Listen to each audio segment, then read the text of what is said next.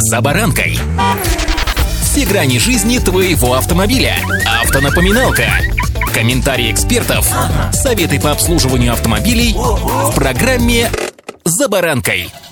Города в России строятся, города растут. Это, несомненно, положительный аспект. Дороги в них тоже увеличивают километраж, но не только. Увеличивается еще и ширина, чтобы справиться с потоком автомобилей. Вы, наверное, удивитесь, но именно ширина дороги пугает новичков. С вами «За баранкой» Александр Карпов. Здравствуйте.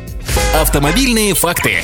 Проведенные опросы показывают, что большинство, шестьдесят процентов начинающих водителей, только-только окончивших автошколу, почти сразу садятся за руль в течение двух-трех недель после получения прав. Что же касается оставшихся, семнадцать процентов из тех, кто решил не торопиться оседать железного коня, приняли такое решение, так как у них не было острой необходимости в поездках. шестнадцать процентов признались честно, не садились за руль сразу из-за собственной неуверенности и страха перед дорогой. А четырнадцать процентов пришлось повременить с вождением из-за отсутствия доступа к автомобилям. Слава всем автомобильным богам, что в динамике полугода они уже уверенно чувствовали себя за рулем. Основные трудности, которые смущали большинство начинающих водителей, это страх перед широкополосными магистралями. И таких было почти четверть. Сложности с парковкой двадцать процентов, а также недружелюбное поведение других участников движения, около двадцать процентов. Кроме того, известен еще один факт. пятьдесят пять процентов, что называется, робких, отмечали, что рассматривали варианты дополнительного обучения после получения прав, чтобы почувствовать себя более уверенно за баранкой. На занятии с инструктором уже решился каждый третий. Почти шестьдесят процентов из них отмечают, что это повысило их уверенность как водителей. Но ведь, с другой стороны, это говорит о том, что, видимо, практики-то в школах маловато, раз остается достаточно ощутимый процент тех,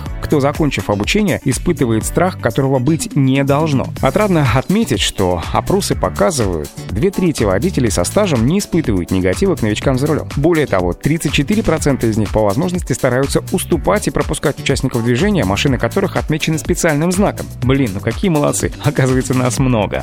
Автомобильные факты.